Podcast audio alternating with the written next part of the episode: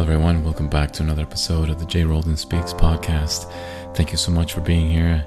And I know you probably had a long day and things that you were probably getting into and probably you didn't finish. But I just want to say from the bottom of my heart how privileged and how thankful I am for you to spend some time with me tonight. Okay, guys, I want to start with a poem by John Keats. And if you heard this poem before, then good, because I want you to listen to it again. But if you haven't heard this poem before, then really open up your heart, open up your mind, and maybe even your soul to like let these words sink in. And this poem is titled When I Have Fears That I May Cease to Be. You ready? Here we go.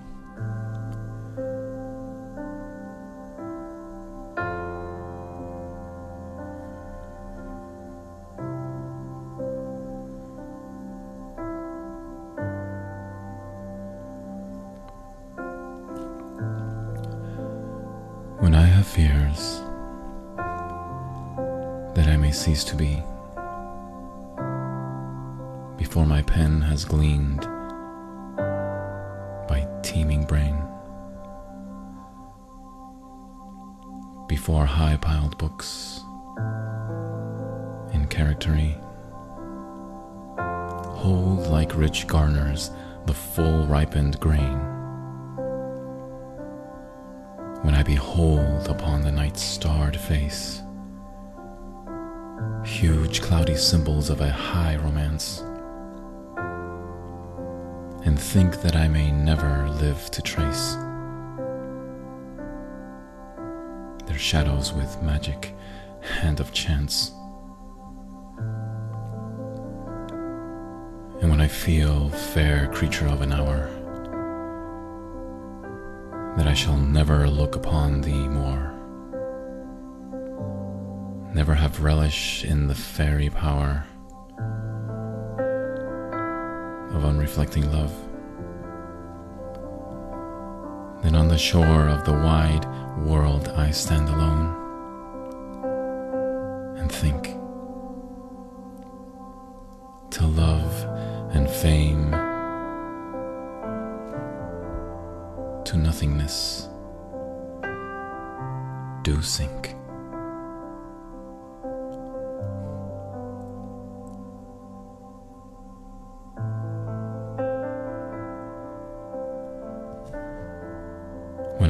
Fears that I may cease to be. Alright, so those of you who are new to this live, a lot of times I like to break down words into its root. Okay, so sometimes roots will you know, if you ever do a study of etymology, if you ever look into etymology, if you don't know what etymology means, it's the study of the history of a word, right? Like where words come from. And so in this poem, fear is a very prevalent word. It's probably the most important ingredient in the writing of this poem. And I know all of you know what fear is. You don't need me to explain it again. In fact, a lot of us probably don't want to hear it. We hate to confront it. We don't like it. It's uncomfortable. Which is what I'm assuming why you're here, probably. but a lot of times, the best way to overcome things that make you uncomfortable, things that you'd rather not endure, is by confronting it.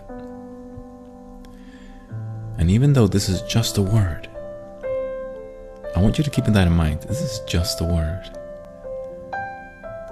Our minds are so embedded and so trained by all of the experiences that we had because of that word. But if you actually do an etymology of that word, of words in general, then perhaps we don't have to fear it as much. We can face fear by understanding fear by its roots. So here's something that I would like to share with you. If you didn't know this already, the Greek word for fear is phobos. P H O B O S. Phobos. Right? This is where we get the word phobia, right? You can attach that to pretty much anything, right? Those of you who are afraid of spiders, for example, right? Arachnophobia, okay? So you take the Greek words to their roots, right? So, what about this word phobos? Well, there's actually another word that sounds very, very, very similar to it, to phobos. And there's many different iterations of the word phobos in, in, in terms of like how it's spelled out. Because just FYI, there's a difference between ancient Greek and modern Greek. Big difference, okay? They sound very similar, and in many ways they have the same spelling, same pronunciations in some in some cases, but they actually have different different definitions. so, all right, let me get back on track here. So, here's the idea. So, the word for blood in Greek, right? Ancient Greek has root a root word of phlobonos, phlobom, phlobomos, okay, phlobomos, which is not spelled like phobos, but it has a similar sort of enunciation at least. And so, in my perspective, in my studies, I see a correlation between fear and blood. There's almost like a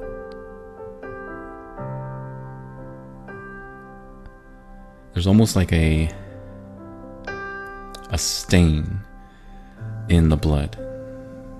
Okay, there's something that isn't exactly like pure about the blood itself. And then when you think of fear, it's almost like a alteration of your own state of being. Right? Because I mean, think about that. All the words that exist today, especially like whenever you whenever you use the word phobia, it's attached to something else. Right? So like fear of spiders, right? Arachnophobia, right? And then any other phobia you can think of.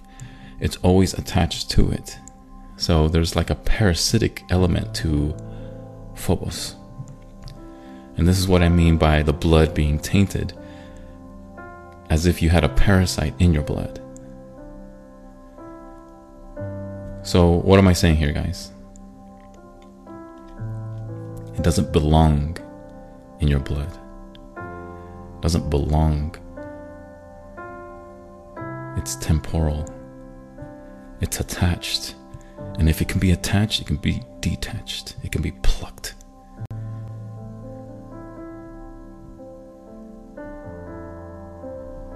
So, here's another way of thinking about fear. I'm going to use the Spanish enunciations this time. And this is going to be a bit of a stretch, so all my Spanish speakers, bear with me for a, a few minutes.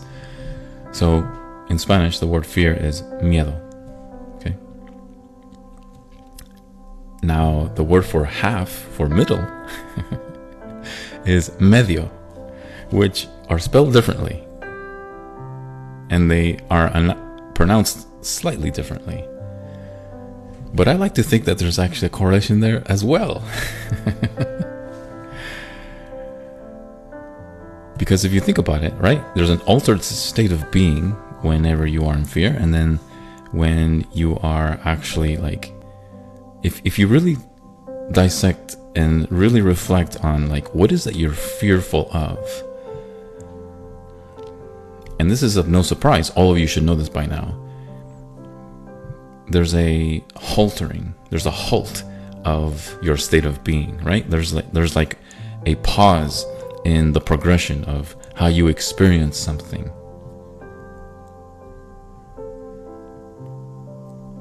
So whatever your phobia is, you can never fully experience what that main characteristic or main objective is about.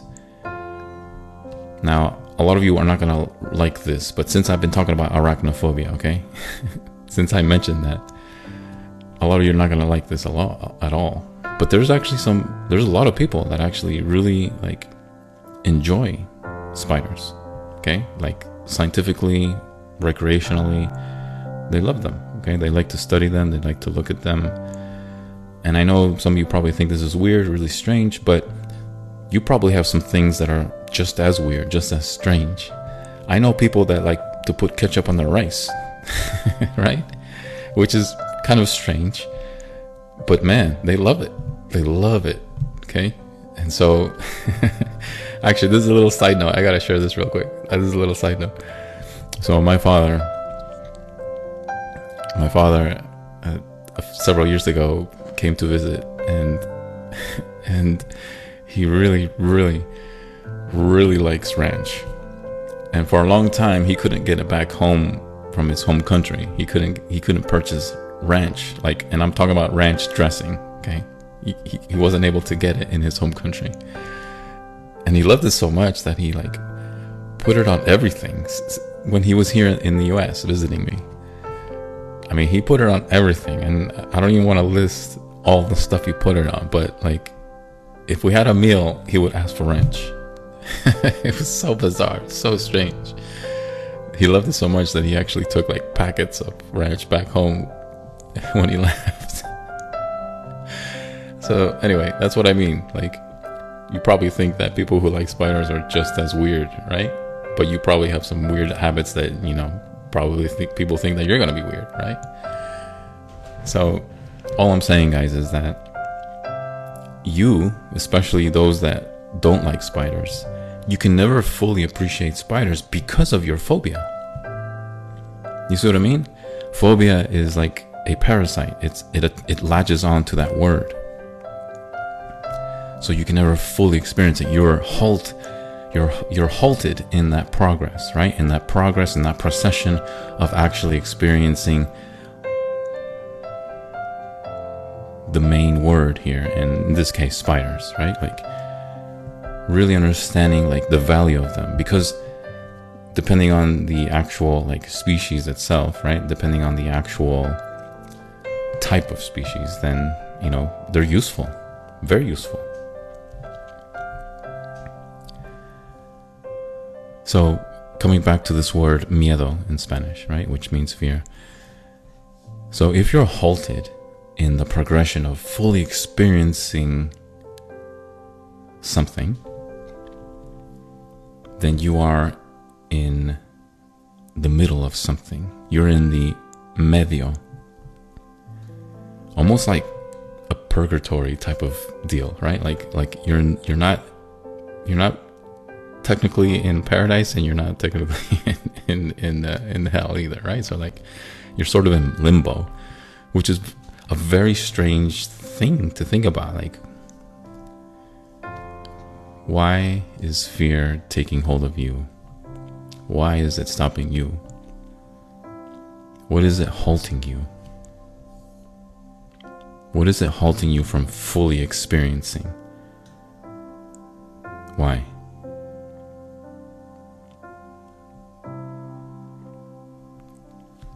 So, I would like to send this message to all men, and especially you ladies.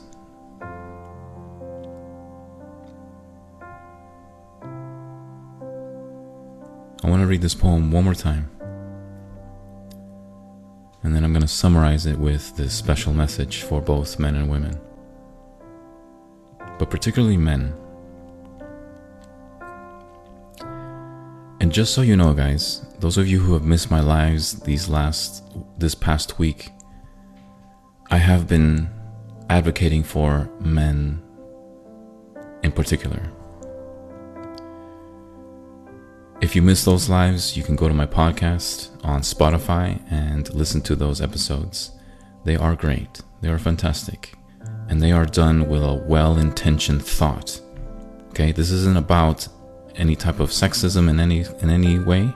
This is about actually understanding why it is difficult to find good men and why we should be nurturing and protecting and absolutely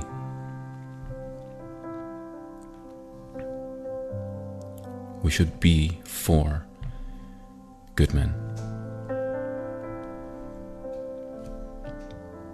So, let me read this poem and then we'll send this special message for both men and women. Here we go.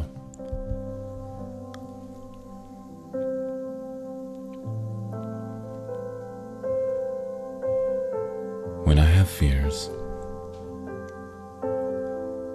that I may cease to be, before my pen has gleaned my teeming brain, before high piled books in charactery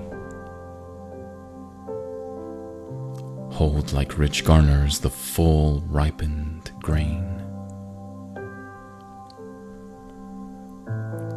When I behold upon the night's starred face huge cloudy symbols of a high romance, and think that I may never live to trace their shadows with the magic hand of chance. when I feel, fair creature of an hour, that I shall never look upon thee more. Never have relish in the fiery power of an unreflecting love. Then, on the shore of the wide world, I stand alone and think till love and fame to nothingness do sink.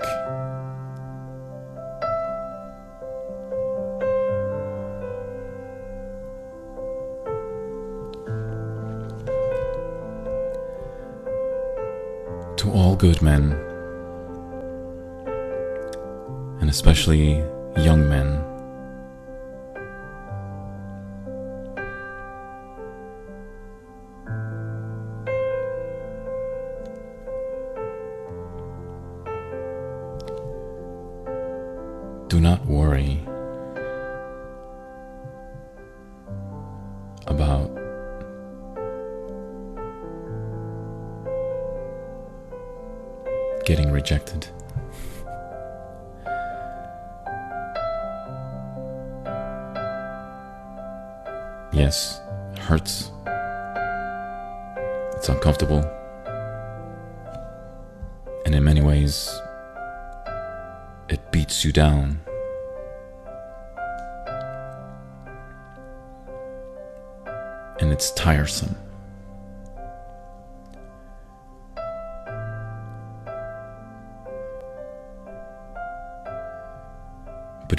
search for truth and you find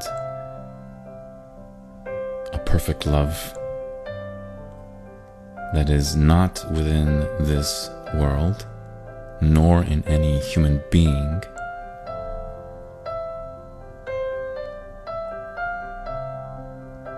And you accept that perfect love, then you no longer have to fear type of rejection. You don't have to fear death itself. You don't have to fear about the unknown. You don't have to fear about anything or anyone.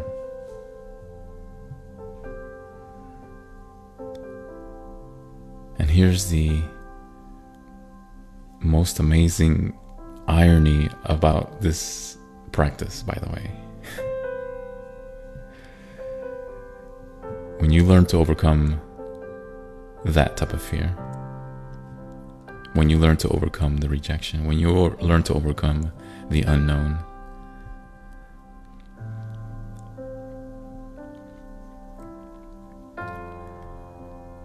There's going to be so many people that are going to be attracted to that.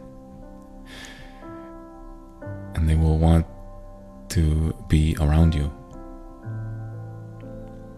Some of the greatest, wisest people that have ever existed on this earth are the ones that actually learned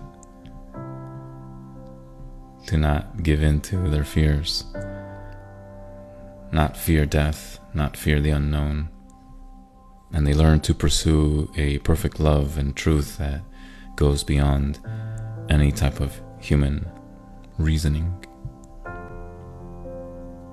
or even human being.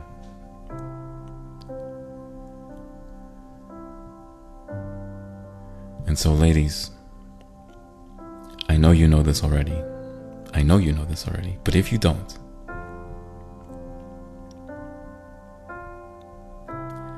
you need to find a man that actually understands how he has controlled fear. A man that actually like no longer dwells in his past of fearfulness, of rejections, of the unknown. Because you know that that same gentleman that has learned to overcome those fears, that man has a peace beyond understanding, beyond comprehension, but you know it's there and you can actually feel it. The way he conducts himself, the way he talks, and the way he thinks. That gentleman is full of peace. And I know I have talked about peace for so many lives at this point. But you know what's interesting is that no matter how many times we hear it, we still long for it. Because many of us haven't achieved that yet. We don't we can't we are searching for that. So no so no matter how many times you hear it, it never gets old. Because that's ultimately what we want in our own life, in our own souls. There's a restlessness about how we live. Right? And some of us get so easily angered by the smallest things during our day. And don't get and, and please, I'm I'm I'm letting you all know that like I used to be like that pretty badly actually. And occasionally these last few years of my life, that which have been so amazing by the way. Yeah, occasionally like I do like get like a little bit upset about some small things, but then I remember, wait a minute. nah, man. I'm not there's no way. I'm not gonna get I'm gonna I'm not gonna waste my time dwelling in being upset about something like that. Really. I could have been like sitting at a beach somewhere and just looking out into the sunset, enjoying that environment, or reading a book, or like spending some time talking to a loved one or family member, somebody that is truly dear to me in my heart, and or maybe make something delicious, right? Like like a cake or something, you know? I could have been like doing something pleasant, something delicious.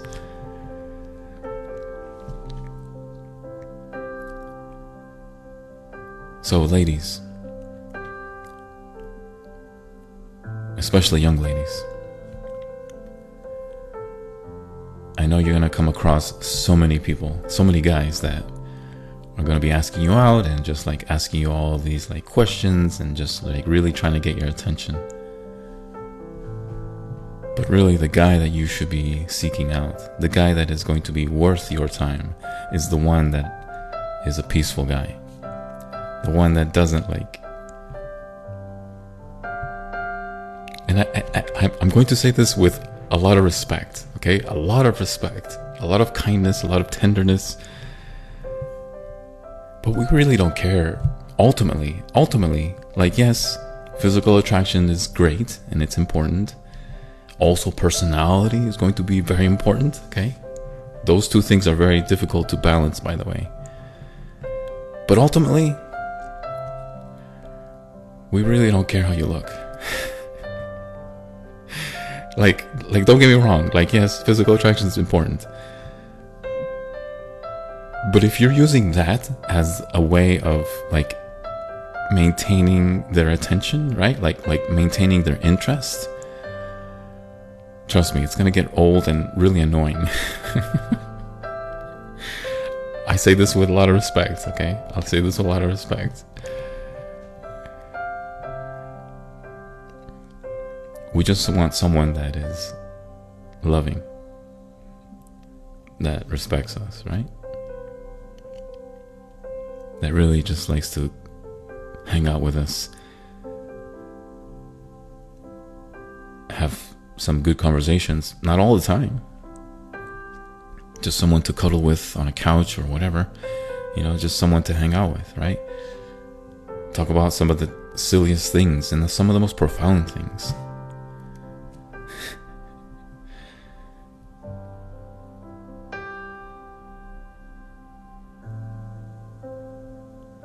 Will pursue you.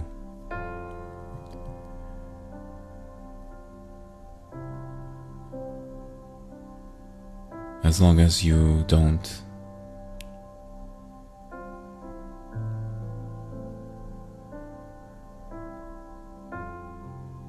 misuse our kindness.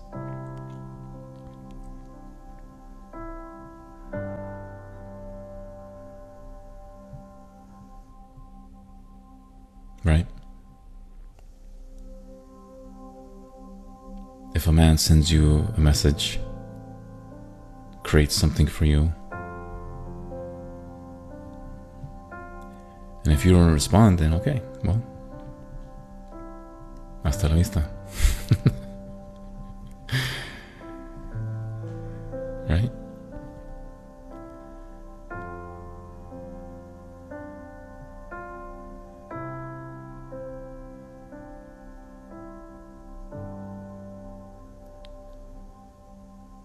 Seek out a good man that is peaceful. Seek out a man that has stability in his life. Seek out a man that is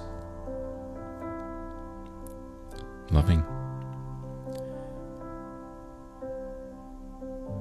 But if you don't nurture that love,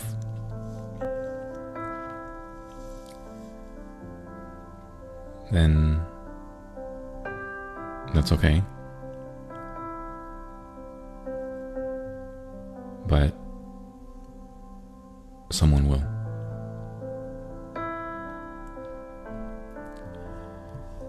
And this is strictly for before marriage, by the way. Okay? This is strictly, I'm talking about like before marriage.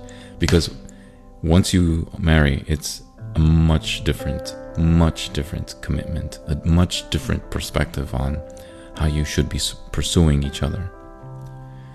And in one of these lives, I'll talk more in detail about that. But I'm strictly talking before marriage, right? Like the dating phase, or even like before the dating phase, right? Like a man that is peaceful, that doesn't get altered in anger, easily angered.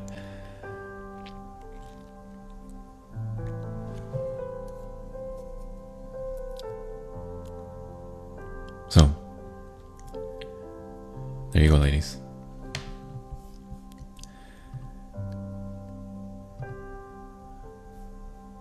So, speaking of a man that has, shall we say, faced his fears, here's a small little poem by Leigh Hunt. And this was written back in 19, I want to say 19, I'm sorry, 1860s, 1860s around there. So before the 19th, sorry, before the 1900s. He wrote a poem called Jenny Kissed Me. So let's see what he said here.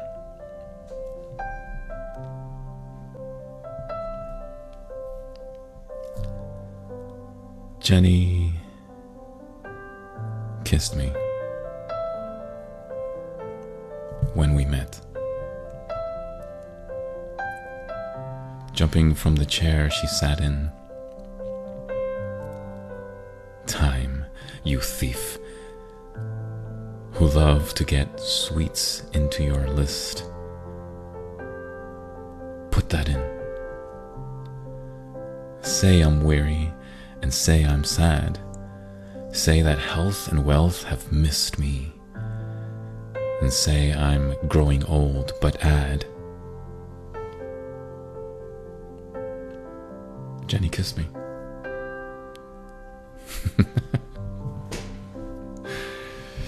I like this one. This one's this one's so this one's very very adorable actually. It's a short poem by Leigh Hunt, and so here's the guy. And by the way, this is written by a, a man, by the way. And Leigh Hunt, you know, here, here we have. I mean, it's pretty straightforward, but I would like to reiterate like the fear factor here, right? Because he no longer fears anything else, right? Like he says, say that health and wealth have missed me, right? Say I'm weary, sad, and, and say that I'm sad, right? He's basically saying, you can throw all the stuff that you want me that are going to seem negative and, you know, the opposite of happiness, basically. But it doesn't matter because, hey, Jenny kissed me.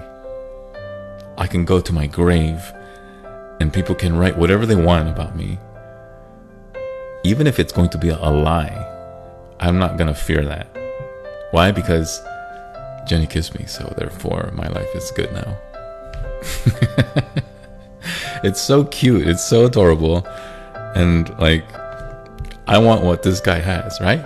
I want that type of like fearlessness, right? I want, I want to be like this guy that says, you know what? It may not have worked out with this with this woman that I was interested in, but hey, she kissed me, man.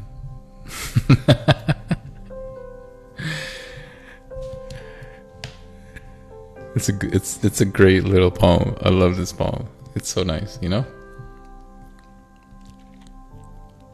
And by the way, I need to say this real quick. I know I shared this story before, but I used to be very very shy, very shy when it comes to like dating girls. Very shy. And in fact, I didn't really start dating until uh, I don't know, probably well, actually in college. That was that was more like when I actually started like really dating. I mean, I you know I hung out with some girls in high school, but it, it's I don't know. It, those are weird weird days, man. Those were weird. Anyway, where I'm going with this is that because I was so shy, my mother actually, my mother was a huge proponent for us boys. Okay, so she had four boys. She, she was a huge proponent of us to date. And she knew me, obviously, right? She knew my personality. She knew what type of guy that I was going to be, all these things. And so she really wanted me, she really pushed me to like go and hang out with girls and like, you know, and, you know, just date them and things like that. And I remember, I remember when I told her I was gonna hang out with this one girl, and I said the name, and, and she knew, she knew all the names because like she was really good friends with basically all. She, my mom was such a great woman that no matter what country we lived in, she just knew how to connect with people. She was amazing. She had this true gift of just connecting with people. It's, it's amazing, man. I just an amazing woman. Anyway, so when I mentioned this girl's name, she was like, she knew. She was like, oh, okay. Well, all right. So let's get your brother. Let's get you dressed, right? And and and and she would like give me these pointers. And guess what, y'all? Guess what?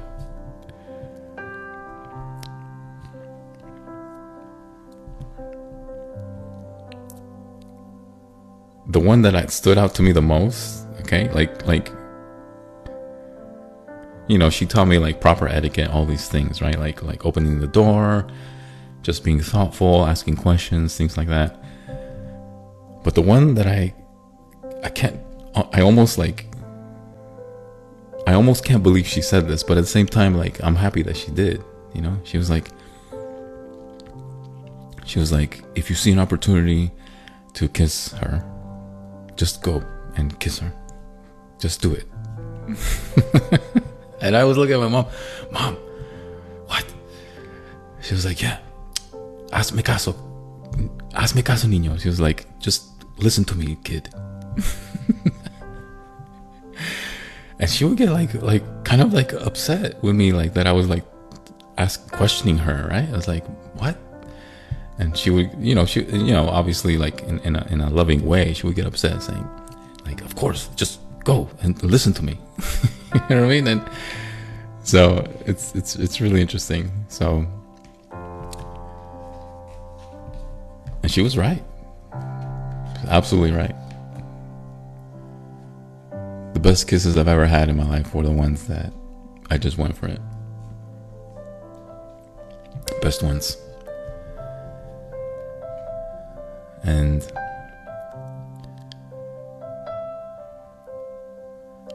one of the best ones I ever had. My goodness. It was on a summer night,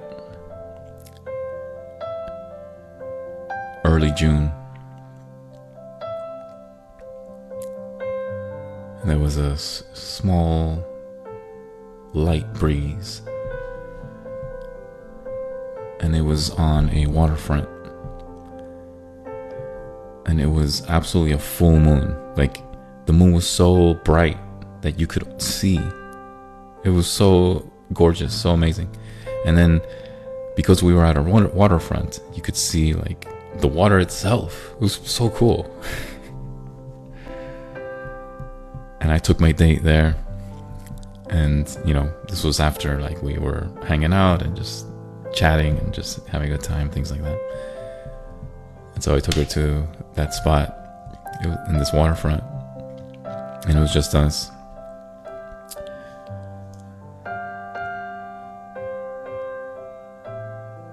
And while we were talking, you know, we were both like walk, like walking and talking along the dock. And that night was so gorgeous, right? Like, like so picturesque. The moment that she actually turned around and was looking at me is when I realized, wow, she could have been, she could have picked any spot in this entire beautiful landscape that we were looking at. But she chose to look at me at that very instant. And I knew I needed to go for it right there. And I did, man. It's amazing. So good. Her hair was like, it, was, it, it just had this really, really really nice perfume. And by the way, ladies, I, if you don't do this already, I know some of you guys do this already, but if you don't do this already, I'm telling you, you, if you put a nice scent on your whatever it is, whatever thing, whatever you use to wash your hair, whatever, I don't know what you do, but whatever it is that you use, like, that's a good thing. like, we like it. We like it so much. And um, yeah.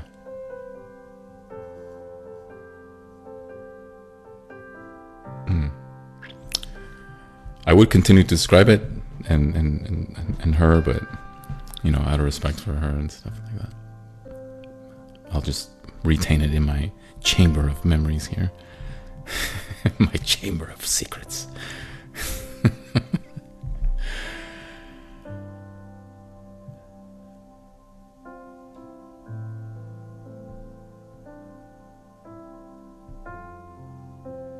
But there was one kiss that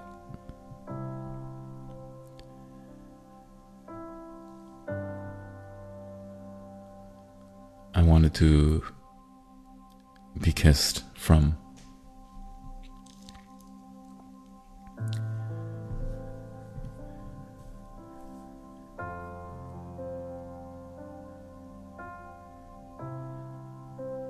And I remember when we were talking, she was saying that you know that she was trying to protect her heart and i was you know and i'm protecting my heart as well and and just how much you know the the bad experiences that we both had from from previous relationships. But i was slowly trusting her and i imagine she was slowly trusting me as well.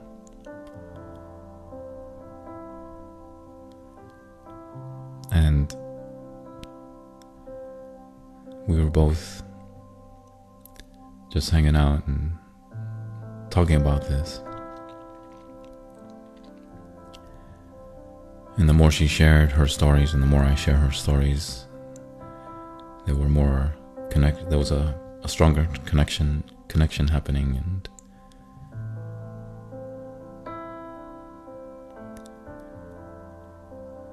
and eventually I just went for it as well.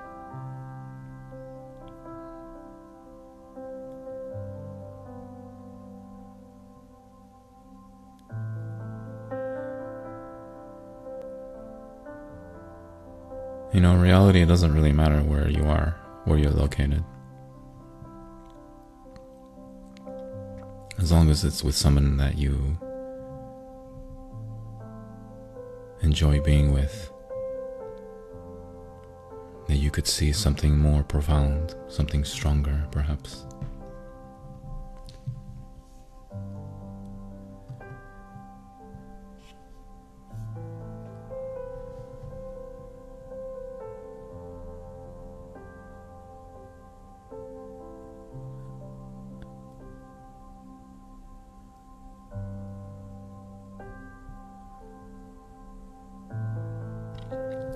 Ladies, I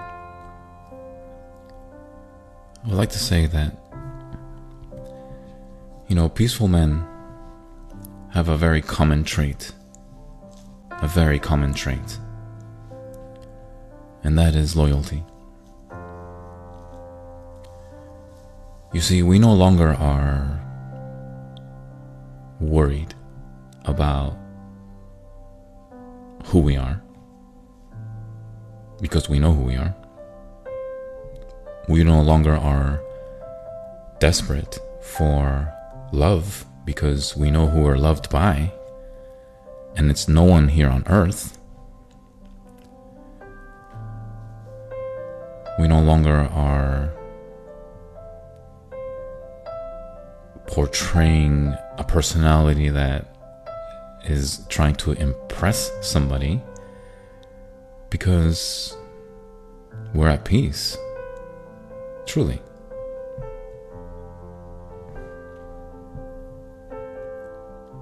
Truly at peace. And so, once we're there, once we are at peace, then we're loyal to who we are interested in. We can't multitask if you are worried about that, that's something that is an issue that's going on in you. And you're going to have to figure that out, by the way. You're going to have to solve that problem. We're not going to solve it for you. We don't multitask. Men can't do that. We, despite all of the accusations that some of you probably have experienced from other men and the stereotypes that come with it, okay? I get there's some really awful people out there. But see, all those men are not at peace. Every single one of them are not at peace. They're insecure. That's why we do those things. That's why they do those things. But see, a man that's at peace is going to be very loyal. And so, if we're interested in you, that means something more than you know. You see, I know I've talked about this before, but there used to be a practice where courting was an actual, like, cultural practice. See, when you court somebody, you are not only getting to know them, but you're getting to know, like, their family, you're getting to know, like, their sort of environment, right? Like, like their, their, their sort of daily life, the things that they like to experience and, and the things that they occupy their time with.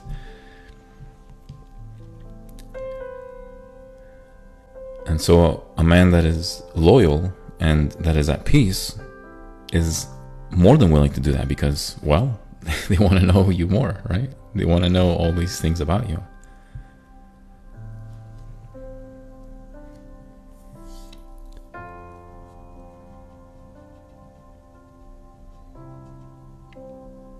And the only thing that a peaceful man asks in return is for you to be honest with him. Right? Honesty is much more preferred than anything else that you can think about substituting it with. More than your looks, more than your appeal, right? More than your body, more than your everything else. We want you to be honest.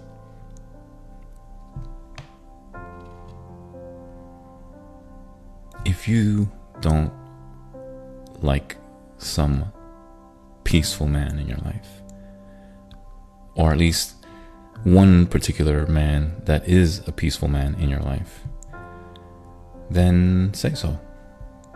You know why? Because that peaceful man is gonna be like, okay, it's fine. I'm sorry it didn't work out. But I wish you well. I really do.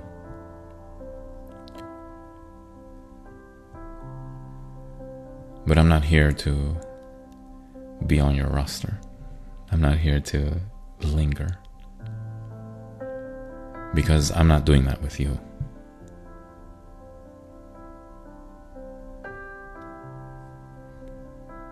And if I think that I don't see a future with you, that I would rather not court you, that I'd rather not get to know you and like get to know your family and all these other things, then I'll let you know. Oh, yeah, I'll definitely let you know.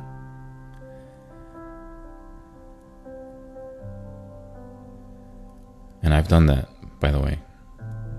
More than I can say, actually. It's never pleasant, but it's not like you know, it's it's it's not like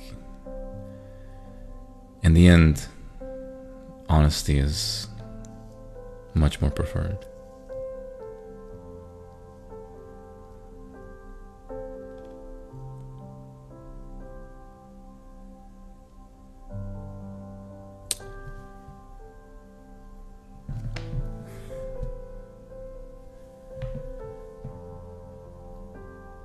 Listen to this one, guys. This is by the same poet that wrote Jenny Kissed Me. This is titled A Thought of the Nile.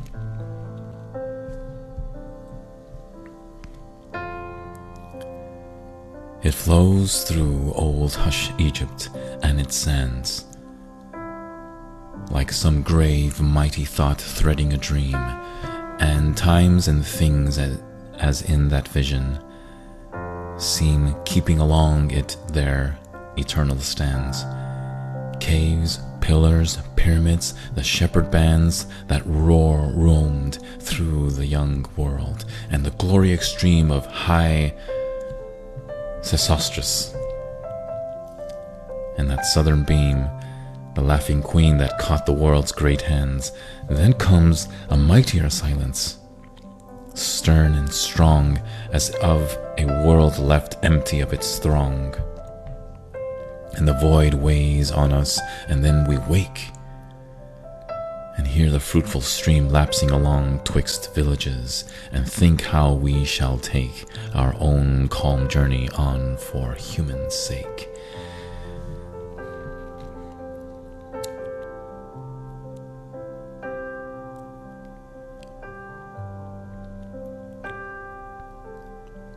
This is a description of the calmness of the Nile. If you ever get a chance to go and see the Nile, do it. It is absolutely worth your trip. It's worth your time, it's worth your money. It is absolutely worth it. And when you do, don't fill up your schedule with things. You can do that other days, but I want you to reserve one whole day of just walking along the Nile. There's some parks, by the way, that you can walk along the Nile. And I want you to look towards the west. There is an absolute glow that is shining on this Nile that you will never ever be able to describe. But you know how it'll make you feel.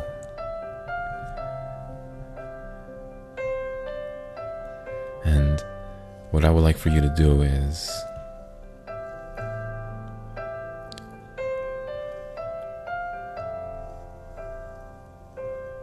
let go of any fear you've ever had in your life that has controlled you,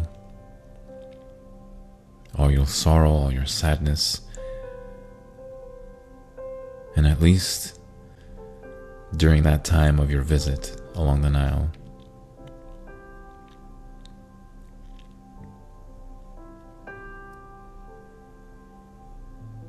just throw it into that river.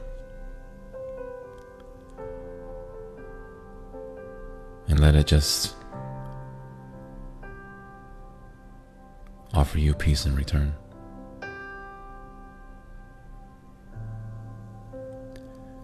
It may not last you very long, nor last you the rest of your life, but at least you'll have a memory that will remind you what it feels like.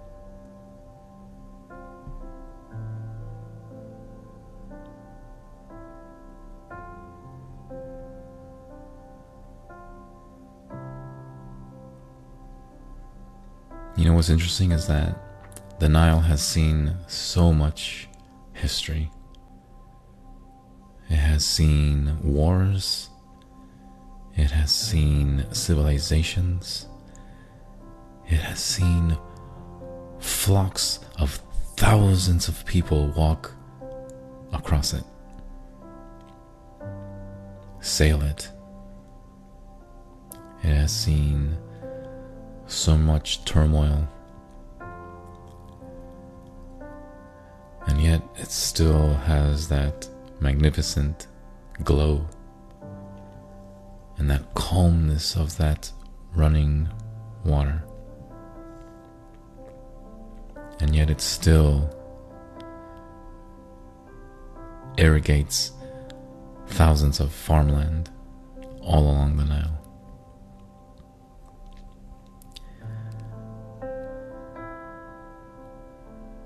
I think that says a lot about who created that.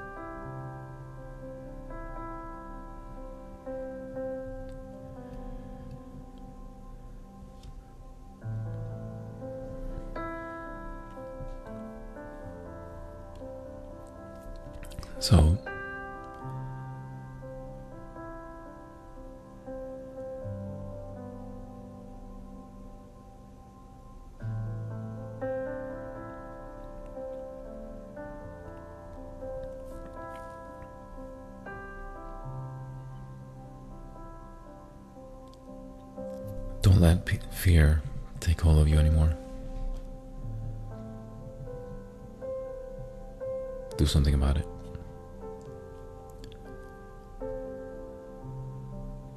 Go find out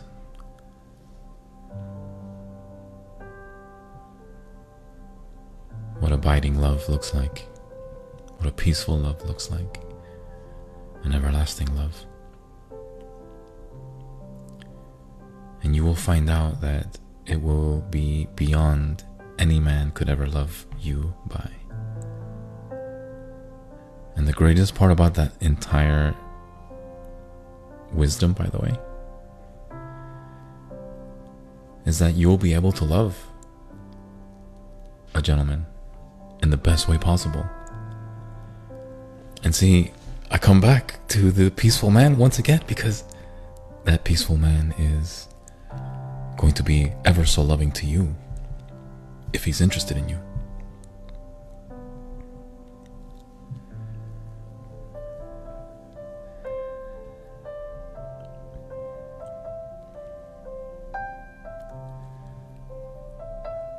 I'm so at peace that I love taking care of my body. One of my aunts actually came to visit me this past Christmas. And my aunt is one of my dearest, dearest aunts that I absolutely just love wholeheartedly. And in fact, this particular aunt kind of. And, I don't think she meant to do this, by the way. I know she didn't. But she kind of like became my substitute mother after my mom passed away. She didn't mean to do that, but I, I just I just loved her that much because she just had this grace and tenderness about her that and wisdom by the way that I absolutely just needed in my life and so anytime she comes to visit I want this woman to feel absolutely special. Whatever she needs, no problem. And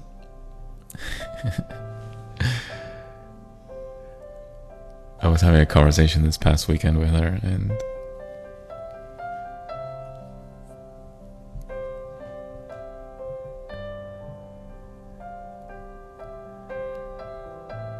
and she actually forgot how old I was. she she forgot how old I was because she started realizing that I was so at peace that I just naturally took care of myself, right? Like what I ate, how I carried about my day, how I like did my work and you know, the sort of like management of stress, all these things, right? Like like when a man at peace naturally wants to do this.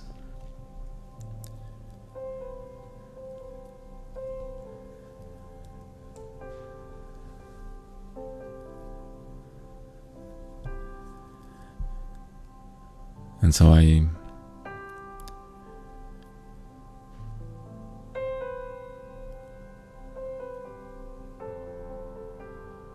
I don't compare myself to anybody. I mean, I acknowledge there's some really great guys out there, right? Guys that are like, you know, a lot more like, you know, just like perhaps more athletic, perhaps maybe they're talented in other things that I'm not in, right? And and you know, they're probably a little bit wiser when it comes to like certain practices like like mechanics for example. And, you know, I, I acknowledge those things, right? But I don't compare myself to them anymore because I'm at peace. I know where my soul is going. I know what wisdom I have and how it's continually growing. I know what sort of personality I have, right? And how it's emitting and transmitting to others and so this is like basically what I would like to continue to offer y'all in terms of the type of guy that you should be looking for, right? A peaceful man, truly peaceful man.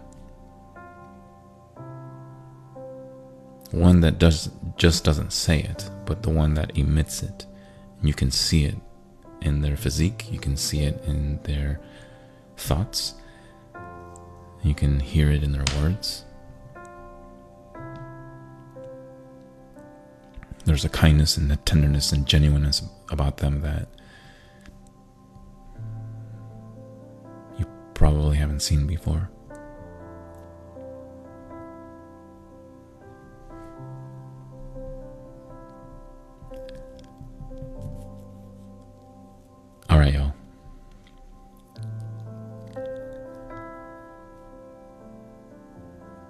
What age was I when my mother passed away? I was 16. All right, y'all. I want to open up the floor now. And if you have any requests for some poems, now is your time. We have roughly about a little less than 25 minutes before I close the show. So if you would like for me to read something, now is your time to put it into the comments. I'll put it on my QE on my screen here, and then we will read them. Right? I'll honor it. Hey 16, it's good to see you again. Look at that, all the way from the Midwest. I'm not going to say where, but all the way from the Midwest. Hope everything's going well for you. All right, so once again, I want to open up the floor for any requests. Put them in the comments section. And so I will put it on my screen here, have it all ready. So please, if you don't mind, I just would like to say that, by the way, while you're looking that up, I would like to say that I don't mean to ignore anybody's comments here, but if you've never been to like a lecture by any professor before, like sometimes we get so lost in the unraveling of some of these poems and some of these thoughts that we have that it's kind of hard for us to like come back down to earth. so I don't want you to feel like I'm purposely ignoring you. It's just that I just get lost in this in this thought, and so I want to finish it before I start like reading some of your comments. So anyway, today was your birthday. Well, happy birthday. What's your name again, Mariana? Happy birthday, Mariana. Hope it was a great one. I hope you enjoyed it with your family.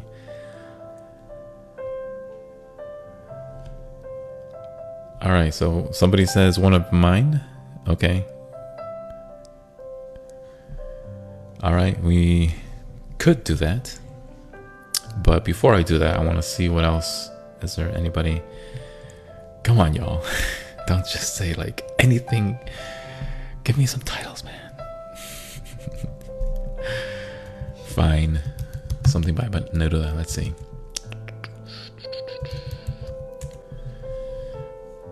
I mean, there's too many to list here, but yeah, I can I can find something for us.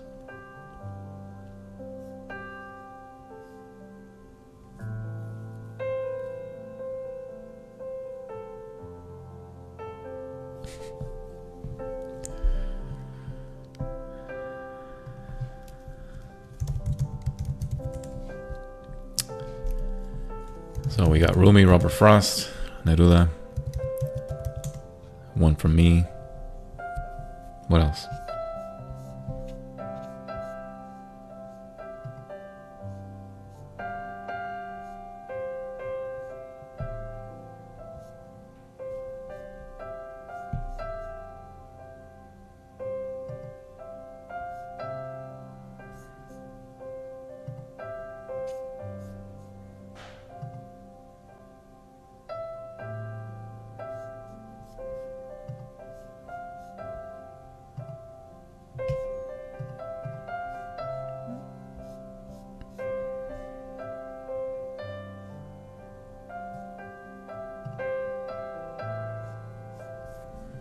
All right, here we go. Open Sea.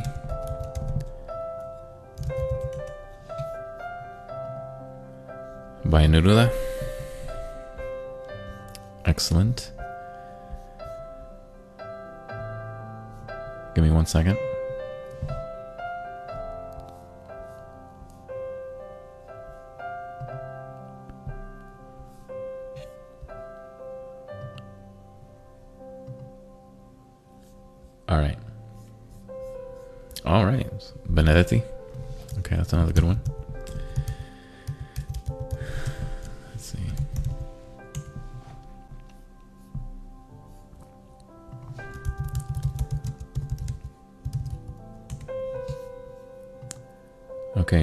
Jose Marti.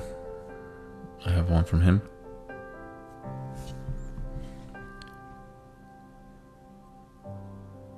Where do you find calm guys like me? In church. That's where you'll find it. guys that are learning from the Bible themselves, right?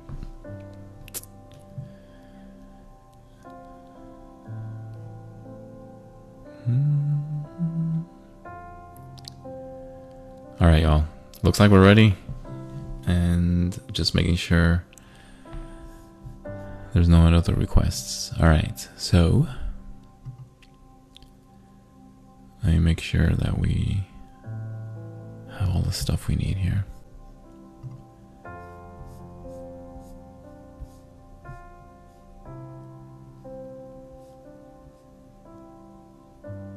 Okay, you guys ready?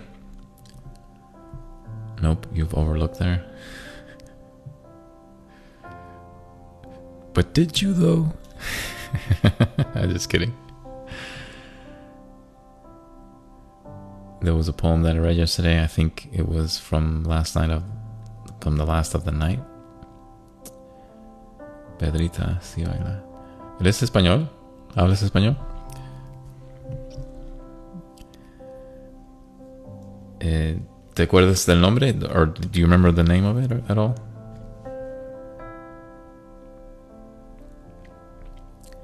Oh, you mean the. Is it the one about the daughter, or is it like the one about Love Me Now, something like that? Pedrita?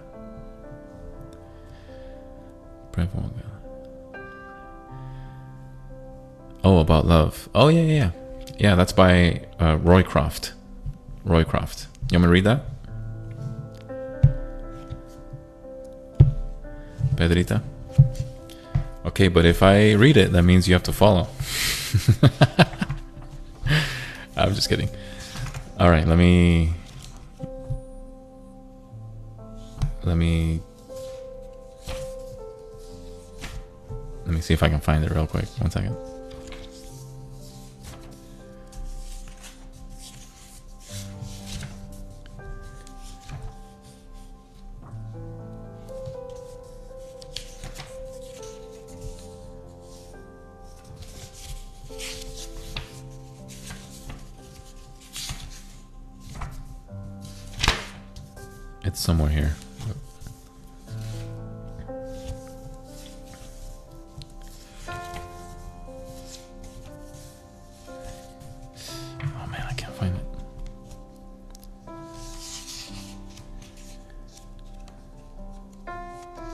Okay, found it.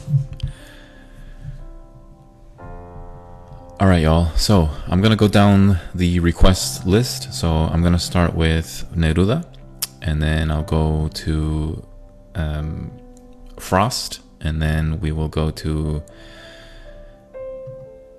Rumi, and then to Benedetti, and then to Jose Marti, and then to Roy Croft.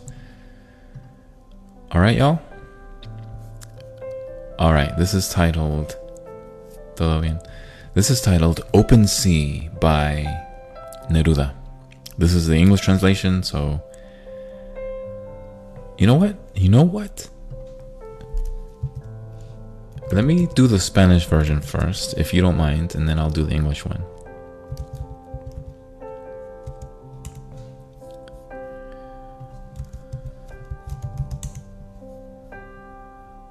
One second, y'all.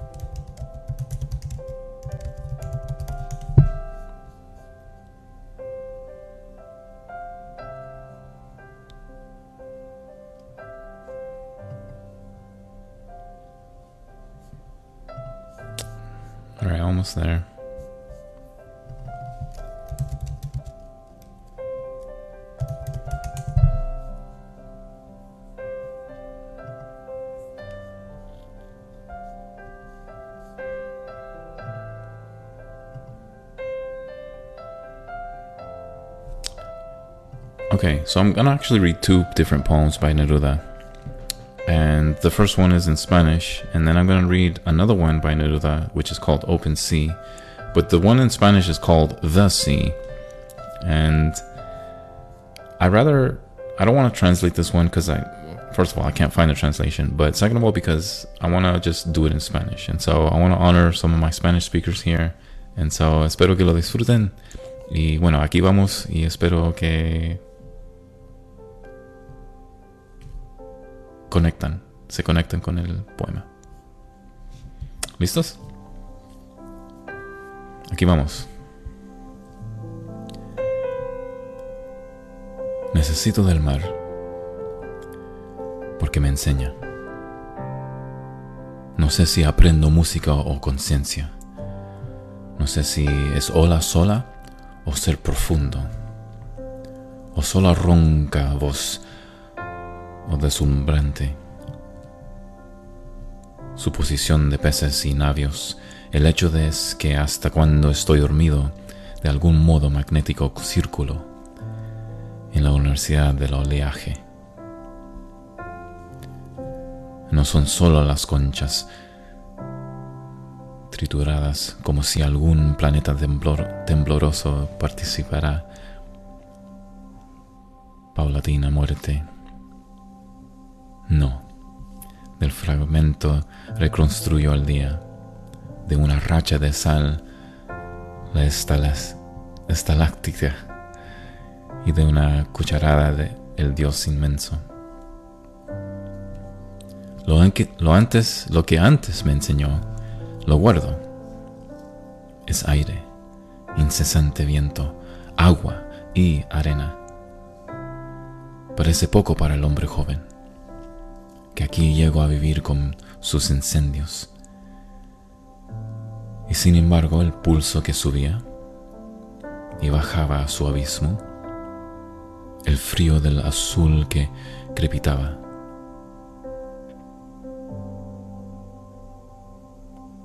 el desmoronamiento de la estrella, el tierno desplague, plegarse, desplaguerse de la ola, dispalafarando nieve con la espuma, el poder quieto, y allí, determinado, como un trono de piedra en la profundo, en lo profundo, sustituyó el recinto en que crecían tristeza terca, amontonado olvido y cambio bruscamente mi existencia de mi adhesión el puro movimiento.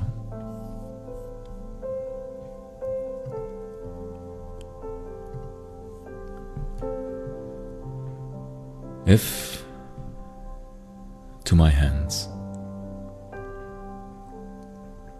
from its havocs and bounties,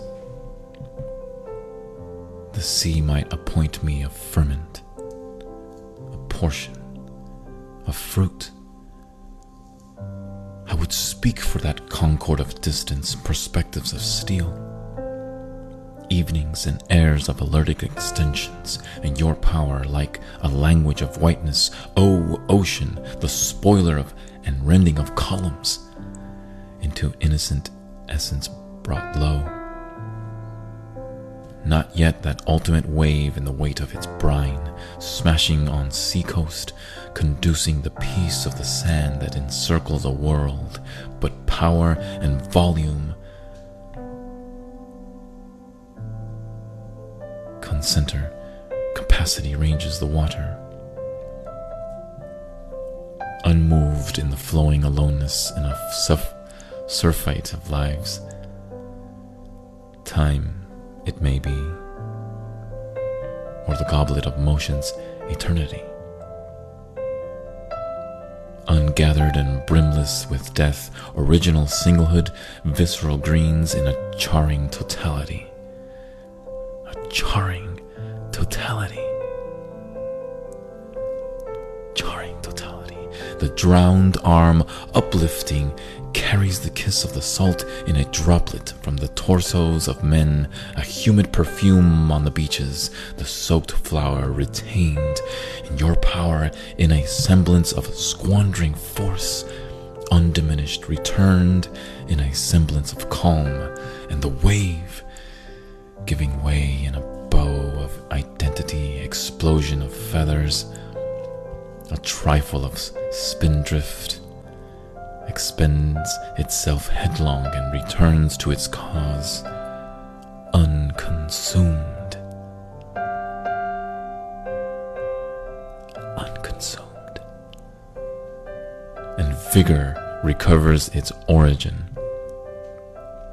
No more than a ruined excess, and you surrender, O sea, who unhusk what the cargo rejects, rejects and whatever mobility frees from abundance or the cluster of being dissevers.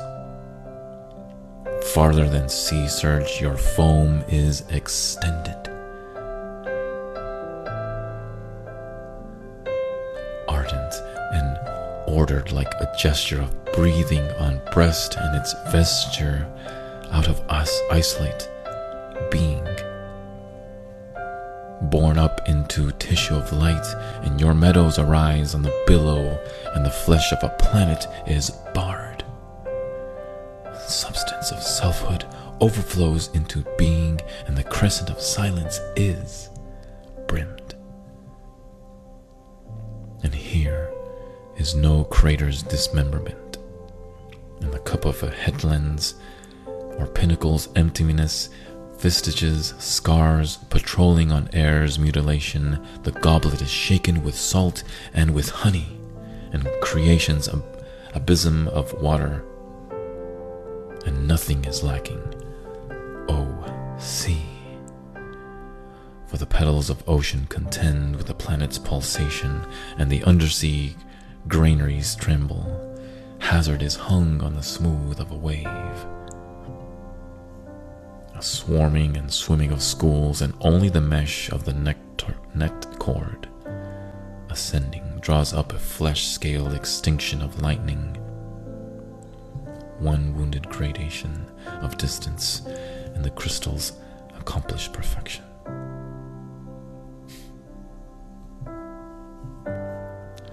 What a way to describe the sea, ladies and gentlemen. What a way to describe the sea.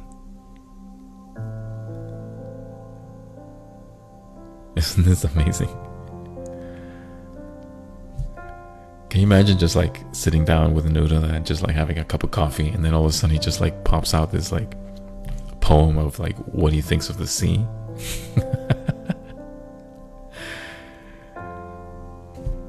I'd probably be like, be looking at him and be like, bro, can you say that again? but this time slowly.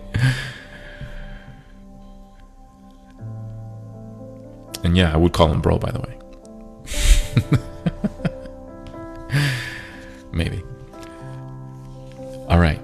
Next is Robert Frost. And this one's titled Acquainted with the Night. I hope this speaks to you in some way. Are you ready? All right. Going to start in three, two, one.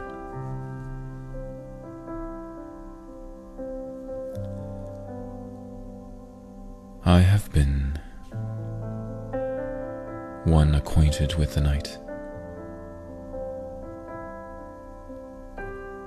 I have walked out in rain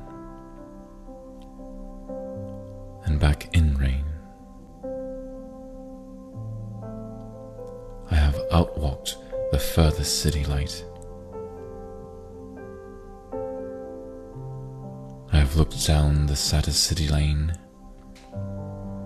I have passed by the watchman on his beat and dropped my eyes, unwilling to explain.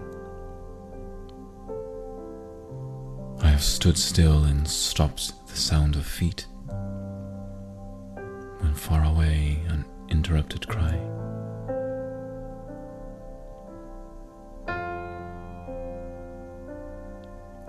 Came over houses from another street. But not to call me back or say goodbye. And further still, an, an unearthly height one luminary clock against the sky proclaimed the time was neither wrong nor right. And I have been one acquainted with the night.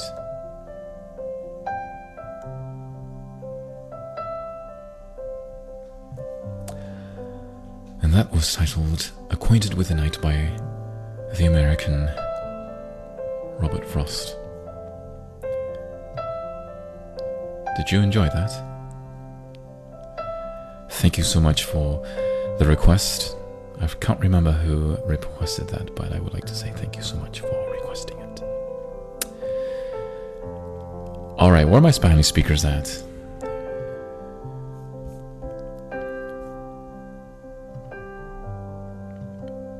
Wait, I forgot. I gotta do Rumi next, Mario Benedetti, and then it's the Roy Croft. So I forgot her name. Is it um? Who's the one that requested Love by Roy Croft?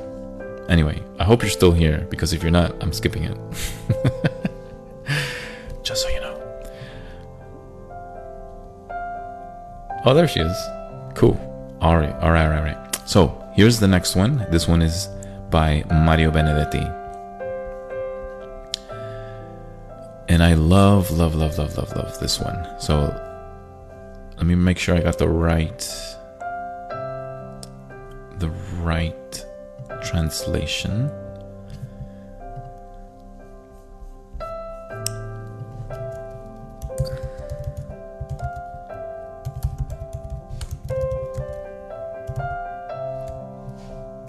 All right, so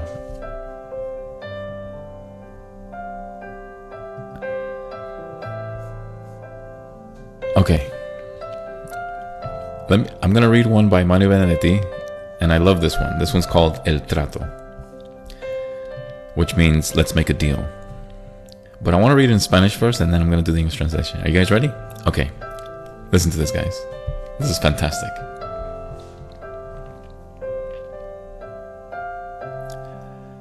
Hagamos un trato, compañera. Usted sabe que puede contar conmigo.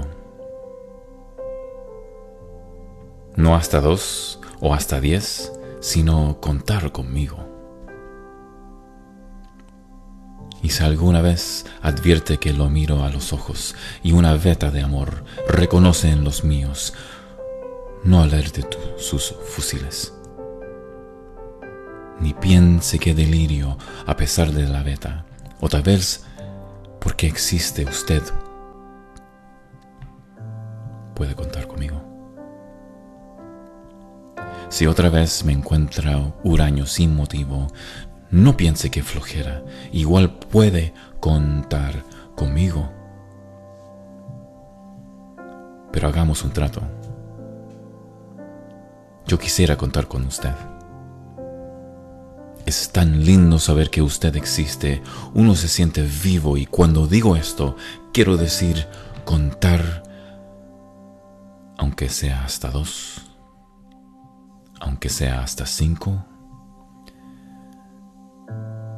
No ya para que, que acuda presurosa en mi auxilio, sino para saber a ciencia cierta que usted sabe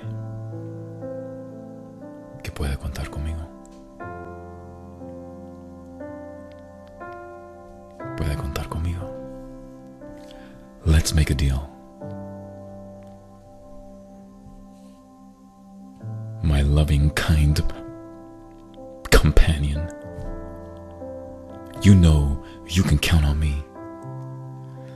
To two or up to ten, but count on me.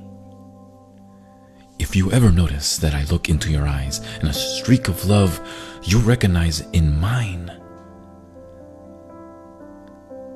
do not ready your guns nor think, what a delusion. Despite the streak, or maybe because of it, you can count on me. If at other times you find me surely for no reason, do not think, what a bore. You can still count on me. But let's make a deal. I would like to count on you. It's so nice to know that you exist. One feels alive. And when I say this, I mean counting. Even if it's up to two, even if it's up to five. Not so you come hurrying to my aid, but to know for sure.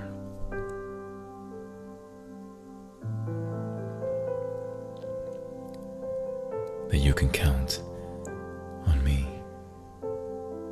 my darling, my love, my companion,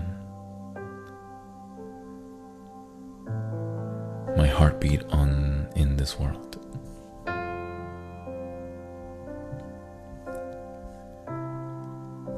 Puedes contar conmigo.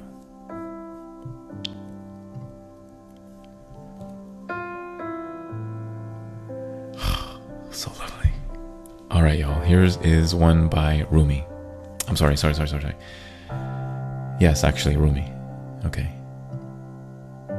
And then it's Jose Marti. Where'd it go? All right, here we go. This is one of my favorites from Rumi. You ready? In three, two,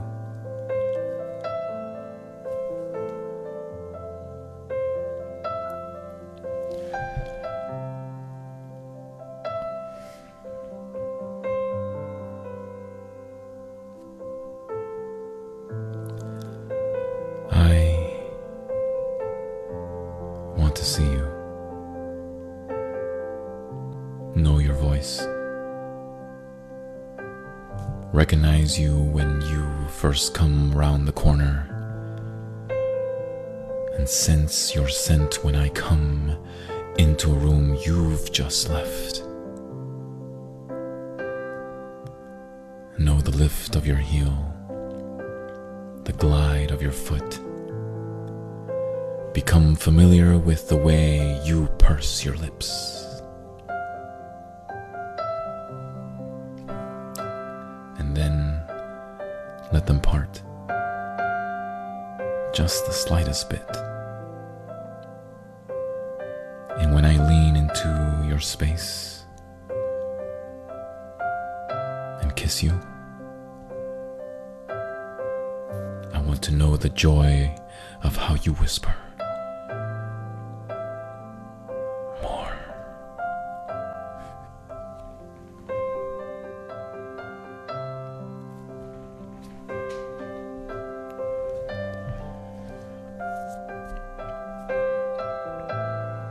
Isn't that so good?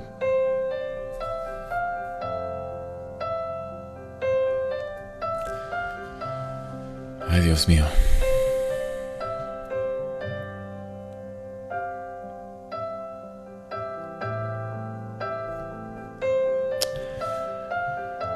This next one is by Jose Marti. Aquí vamos.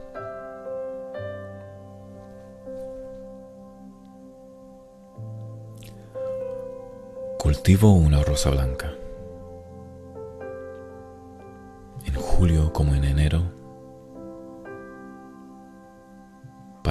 Sincero. Que me da su mano franca.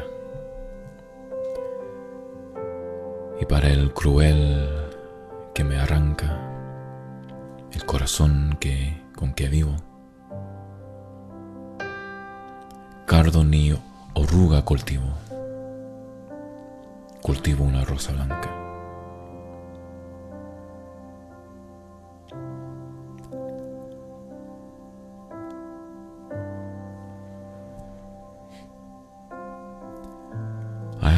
Rose to tend. in July as in January. I give it to the true friend who offers his frank hand to me, and to the cruel one who blows, whose blows break the heart by which I live.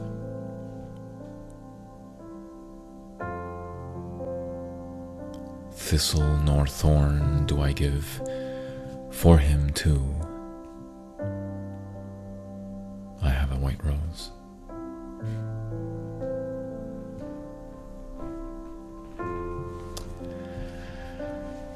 Great selections, y'all.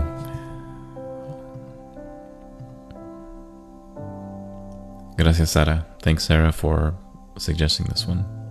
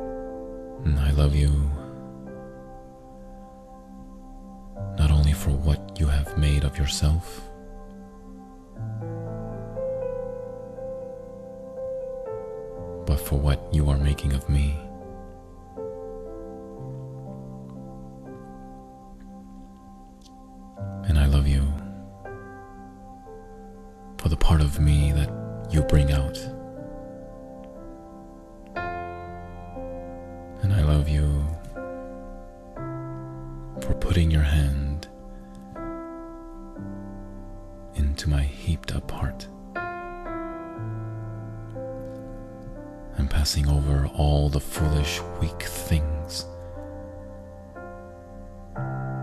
that you can't help dimly seeing there,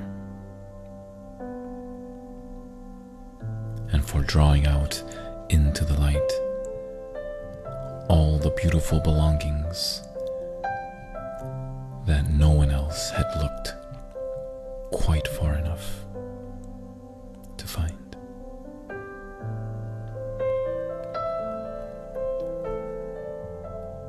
you because you are helping me to make of the lumber of my life not a tavern, but a temple out of the works of my everyday. not a reproach, a song. And I love you because you have done more than any creed could have done to make me good.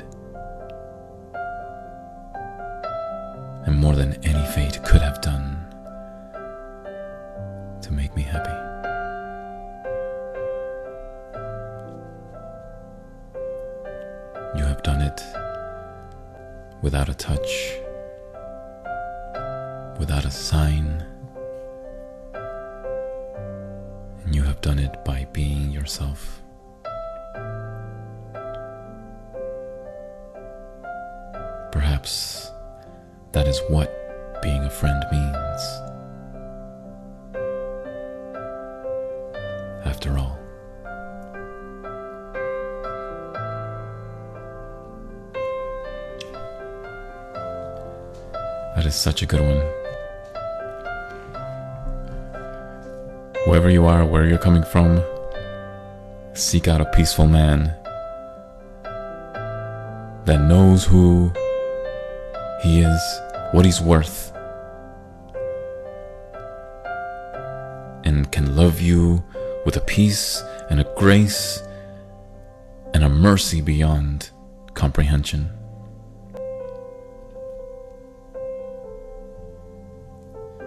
and he will be your greatest friend.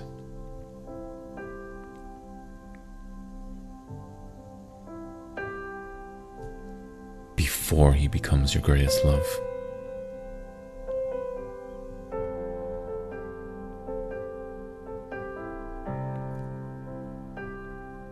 Love him with the greatest honor and respect that he deserves.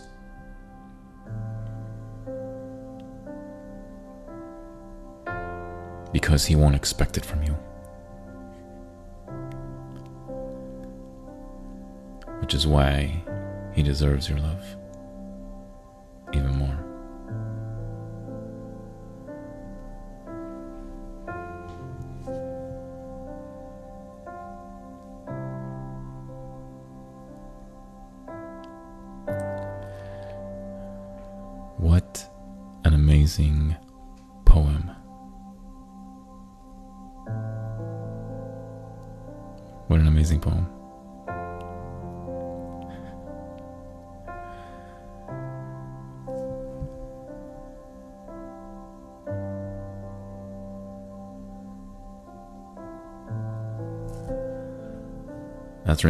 Roy Croft. We're not done yet. I want you to listen to this one.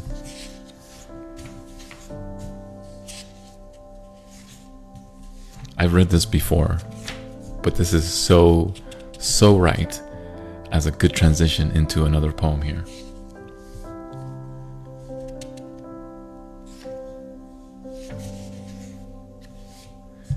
You ready? This one's titled I Want You by Arthur Gillom. It is absolutely one of the best, best poems ever.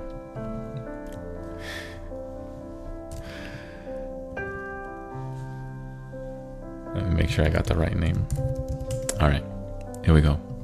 You ready?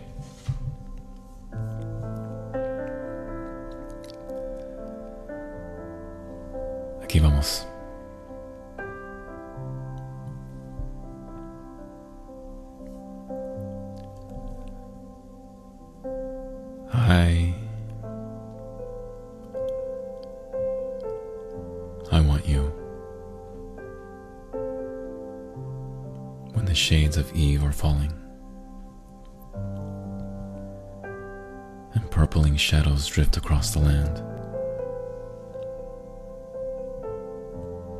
sleepy birds to loving mates are calling, I want the soothing softness of your hand.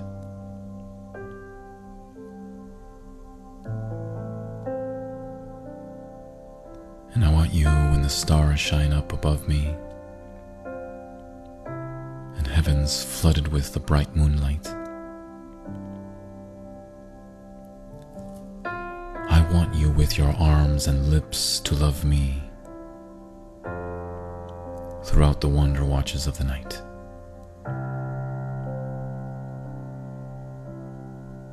And I want you when dreams I still remember the lingering of your kiss for old time's sake. With all your gentle ways so sweetly tender,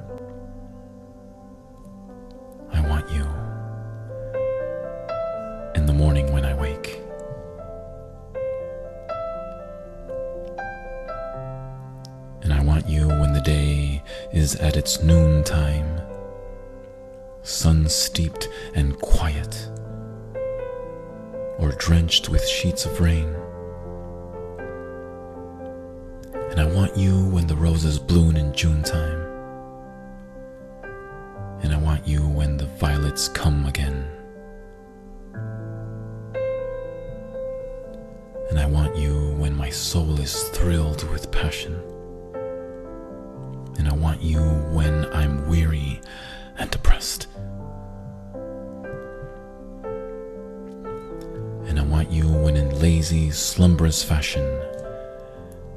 senses need the haven of your breast.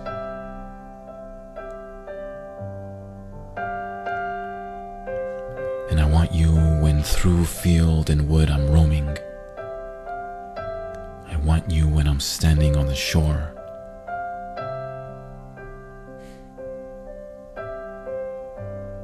And I want you when the summer birds are homing. And when they've flown,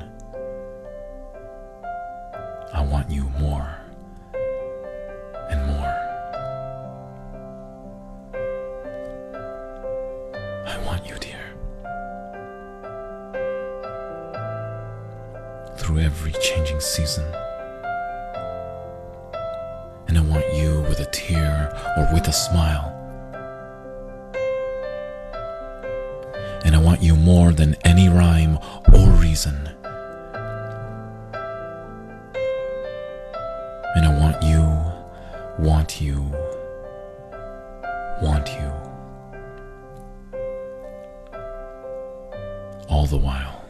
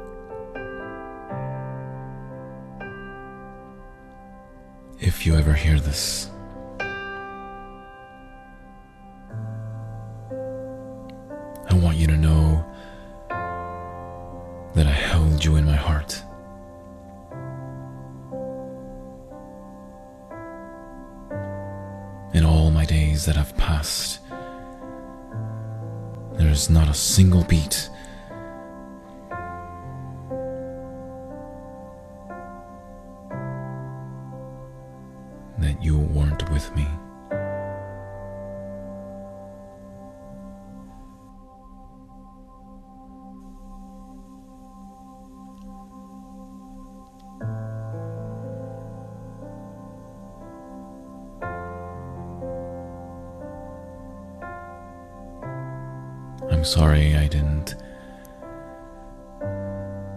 tell you enough how much I thought of you, how much I wanted you.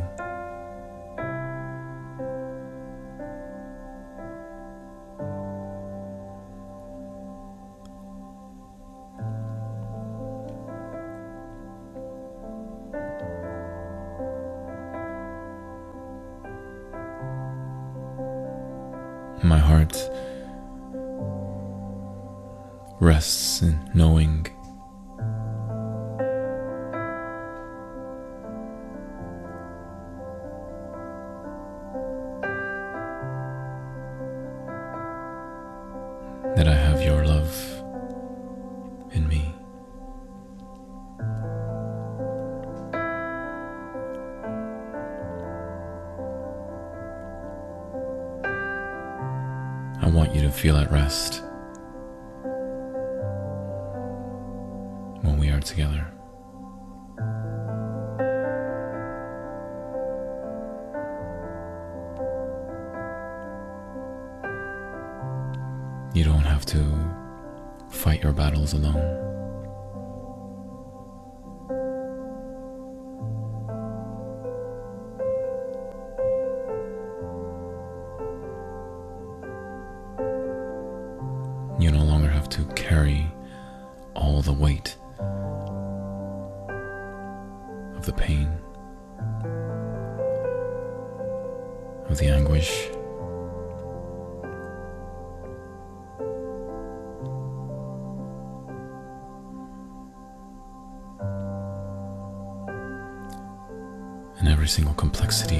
our community.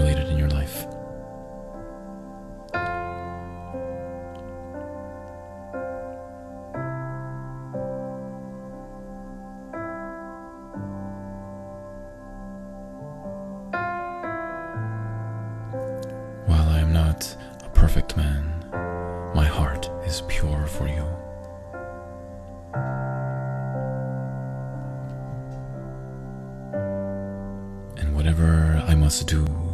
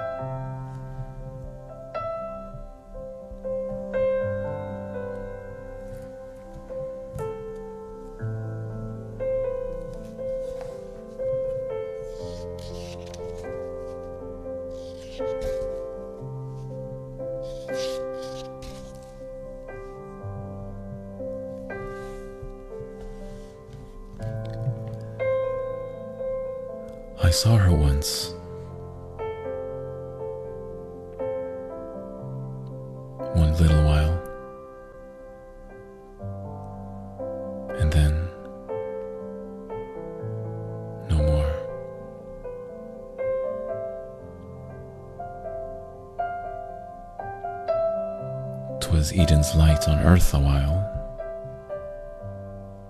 And then no more.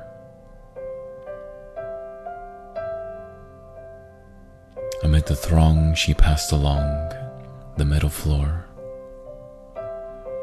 and spring seemed to smile on earth a while,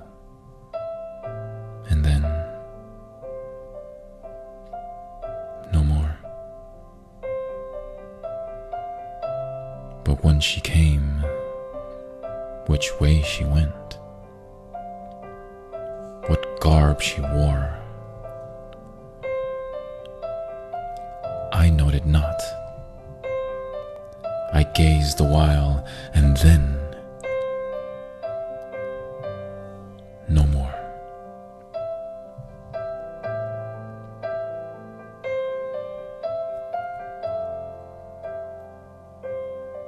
saw her once,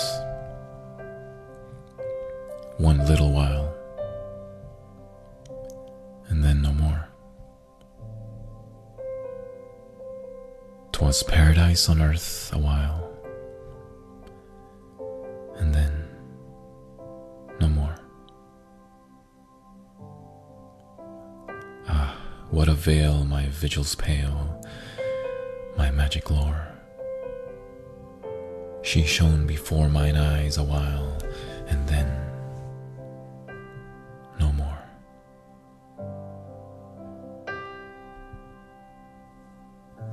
the shallop of my pace. The peace is wrecked on beauty's shore. Near hope's fair isle it rode a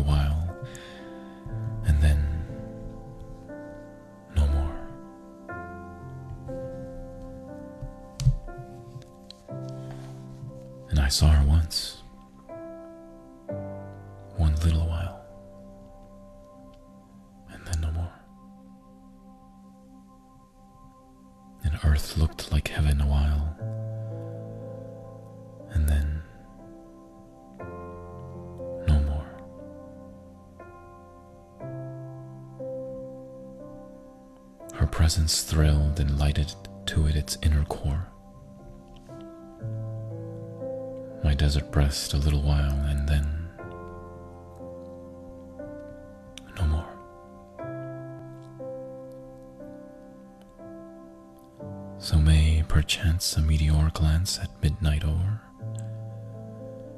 some ruined pile a little while, and then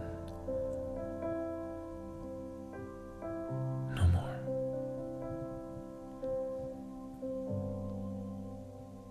I saw her once, a little while,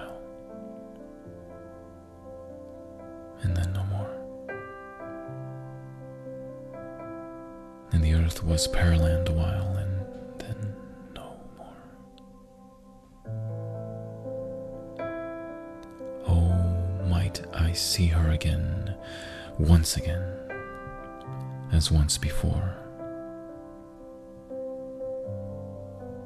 Through chance or while, that shape a while, and then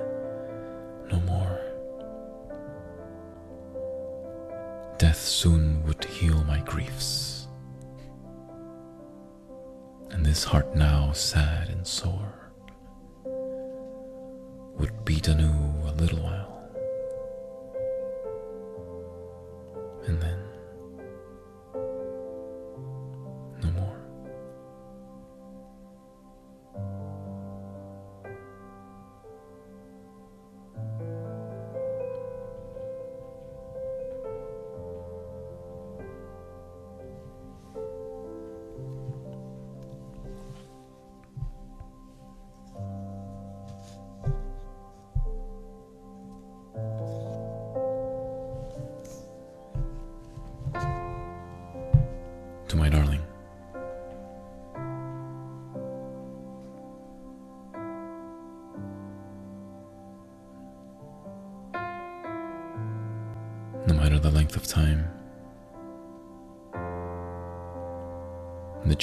The season, and the unseemingly endless obstacles we face.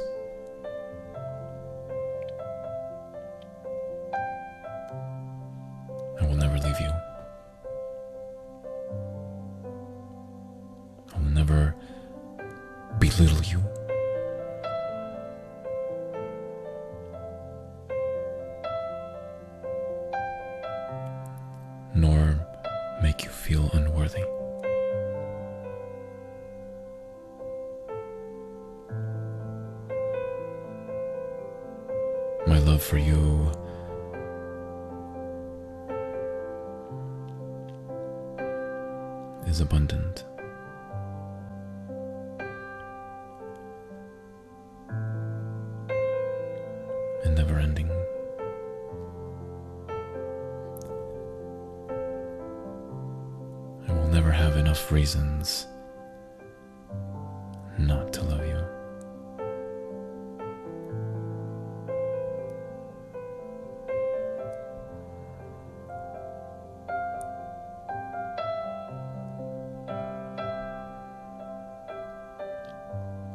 I won't promise you anything except for this.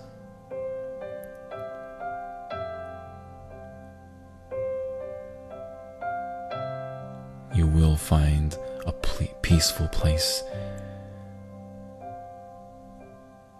in me. Wherever we go, whatever we do.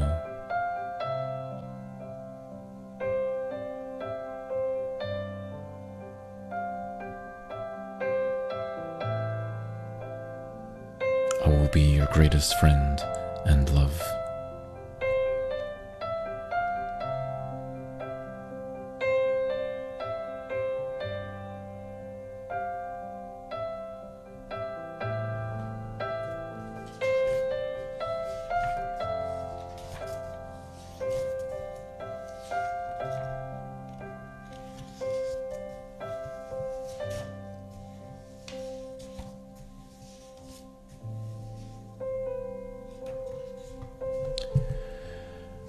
Would ask of you, my darling, a question soft and low.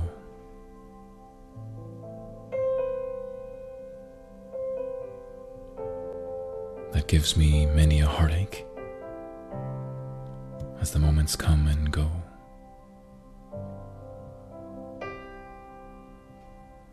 And your love, I know, is truthful truest love grows cold. It is this that I would ask you Will you love me when I'm old? And life's morn will soon be waning, and its evening bells be tolled. But my heart shall know no sadness. Me when I'm old.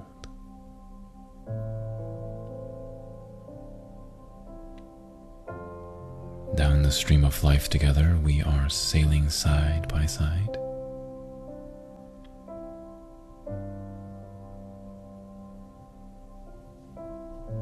Hoping some bright day to anchor safe beyond the surging tide. Today our sky is cloudless, but the night may clouds unfold. But though storms may gather round us, will you love me when I'm old? And when my hair shall shade the snowdrift, and mine eye shall dimmer grow,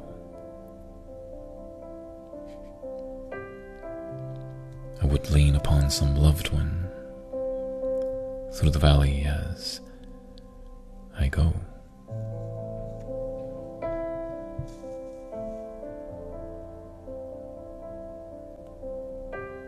I would claim of you a promise, worth to me a world of gold.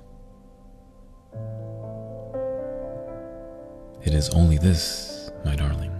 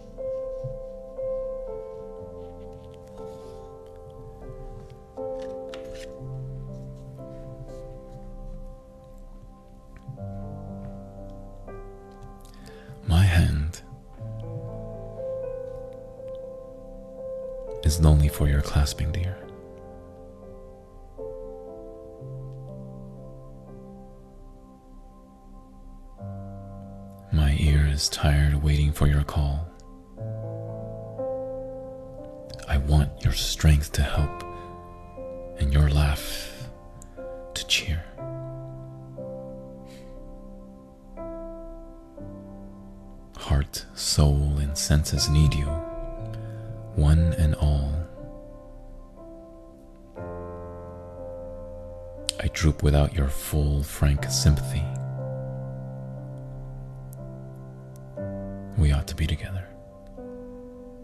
You and I. We want each other so to comprehend the dream, the hope, things planned or seen or wrought. Companion, comforter, guide, and friend. As much as love asks love, does thought ask thought? Life is so short and so fast the lone hours fly.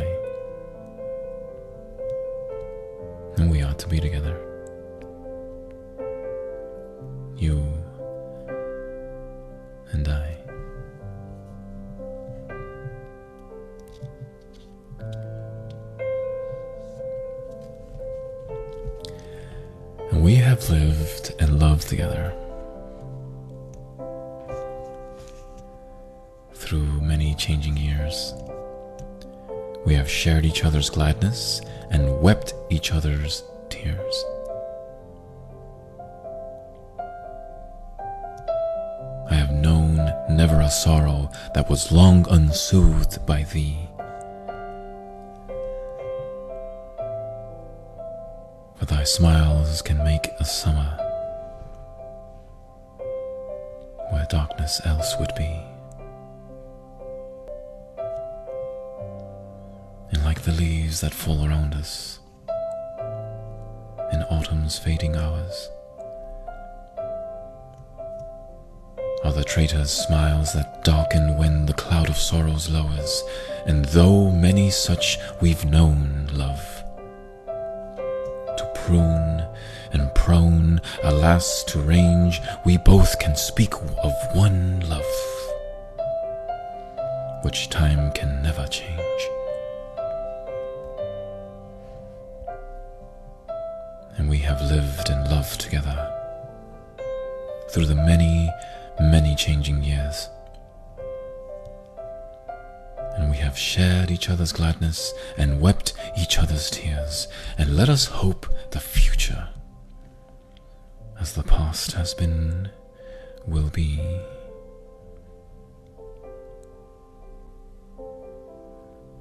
I will share with thee my sorrows, and thou thy joys with me.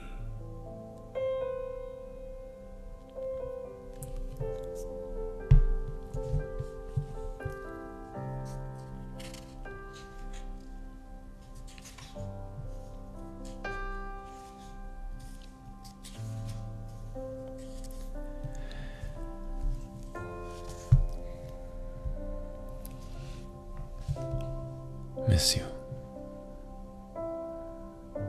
Miss you. Miss you. Everything I do echoes with the laughter and the voice of you.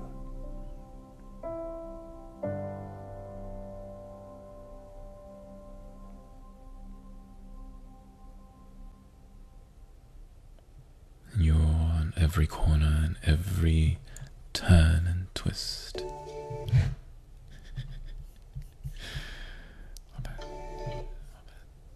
every turn and twist, and every old familiar spot whispers how you've and how you're missed. Miss you. I miss you. Miss you. Everywhere I go, there are poignant memories dancing in a row. Silhouette and shadow of your form and face, substance and reality everywhere displace. Oh, I miss you, miss you,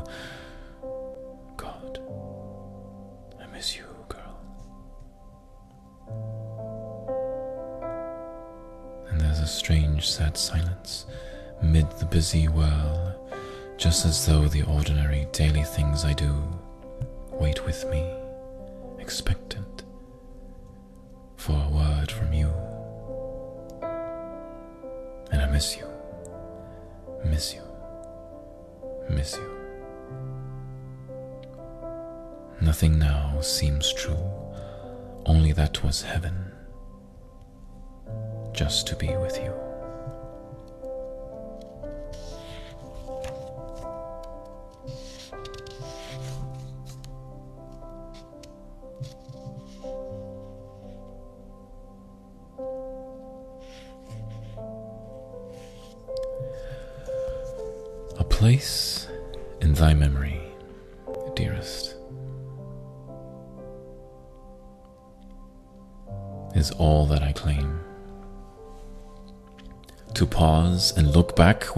Hearest the sound of my name.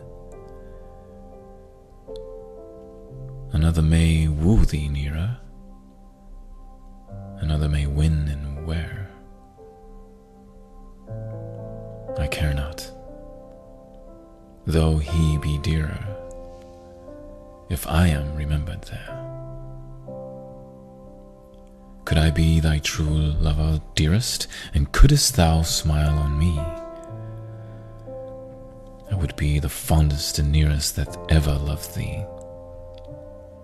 But a cloud over my pathway is glooming, which never must break upon thine, and heaven which made thee all blooming never made thee to wither on mine. Remember me not as a lover whose fond hopes are crossed, and whose bosom can never recover the light it has lost. As the young bride remembers the mother she loves, yet never may see, as a sister remembers a brother. Oh, dearest, remember me.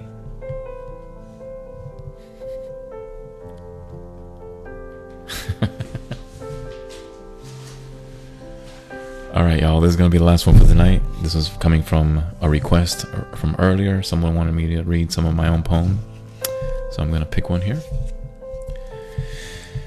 and this will be the last one.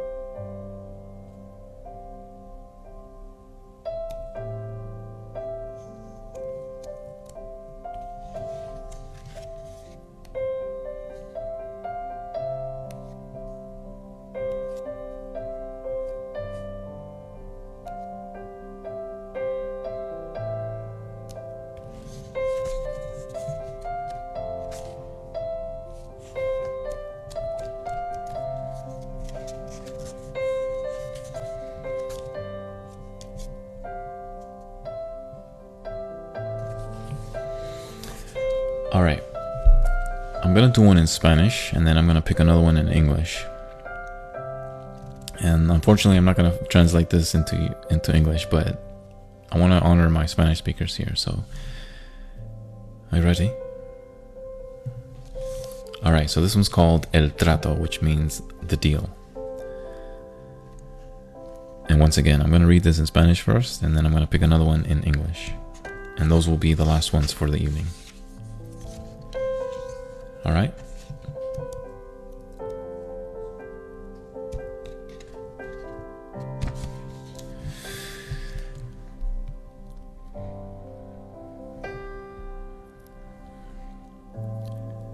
Si yo te amo,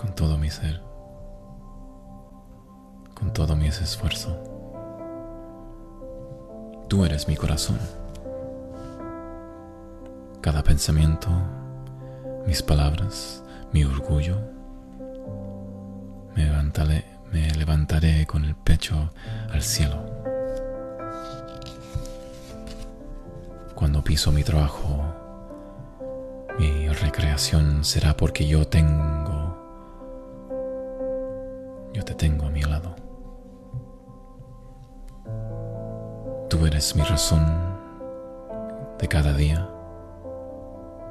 de cantar, de besar, de hacer el amor profundo y te quiero más de lo que piensas. Pero hagamos un trato. Yo seré tu, tu hombre. Yo seré tu ser. Seré tu protector, proveedor. Y cuando me mires a los ojos, verás un futuro de paz, de esperanza, de amor, seguridad indudable. Amor mío, eso eres tú.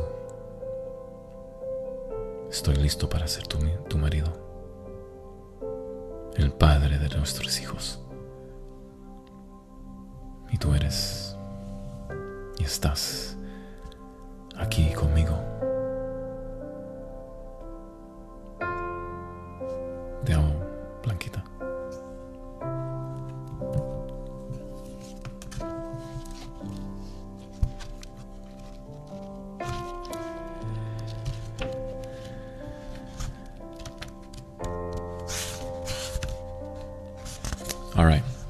Last one, y'all. Here we go. Let's make this a good one. This one's titled To My Darling.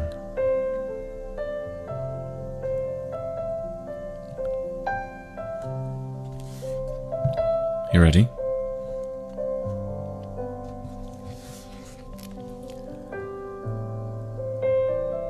I've often thought about that night. Walked along the beach, and I remember your face.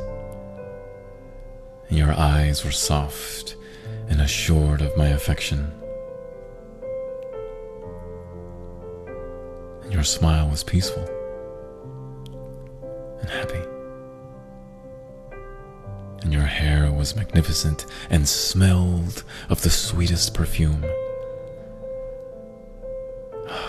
You placed your head on my shoulder, and I could feel your heart for me.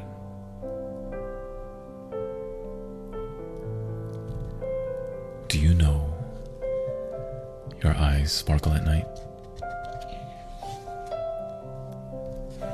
I swear, you are a shooting star incarnate. Wanted that night to never end. The sea breeze and the delic- delicate colors of the evening, and your warm hands around my arm. I am myself when I guide you through the sand, listening to your laughter, fueling my every being. These moments are precious and live forever.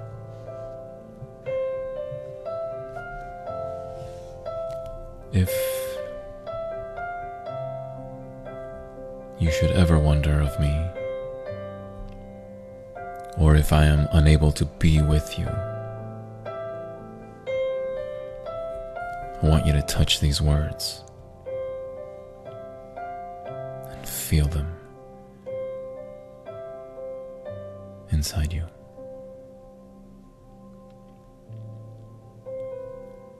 And let it generate an everlasting memory far beyond the limits of this world. And listen to how my words liven you and how every syllable kisses your lips and every vowel caresses your body. Always be here whenever you need. And for now, take heed of this moment. For time bridges the past with a future. And it is obligated to adhere to your heart's demands. And conjure me inside you, and the warmth of my embrace will forever live in joy and gratitude.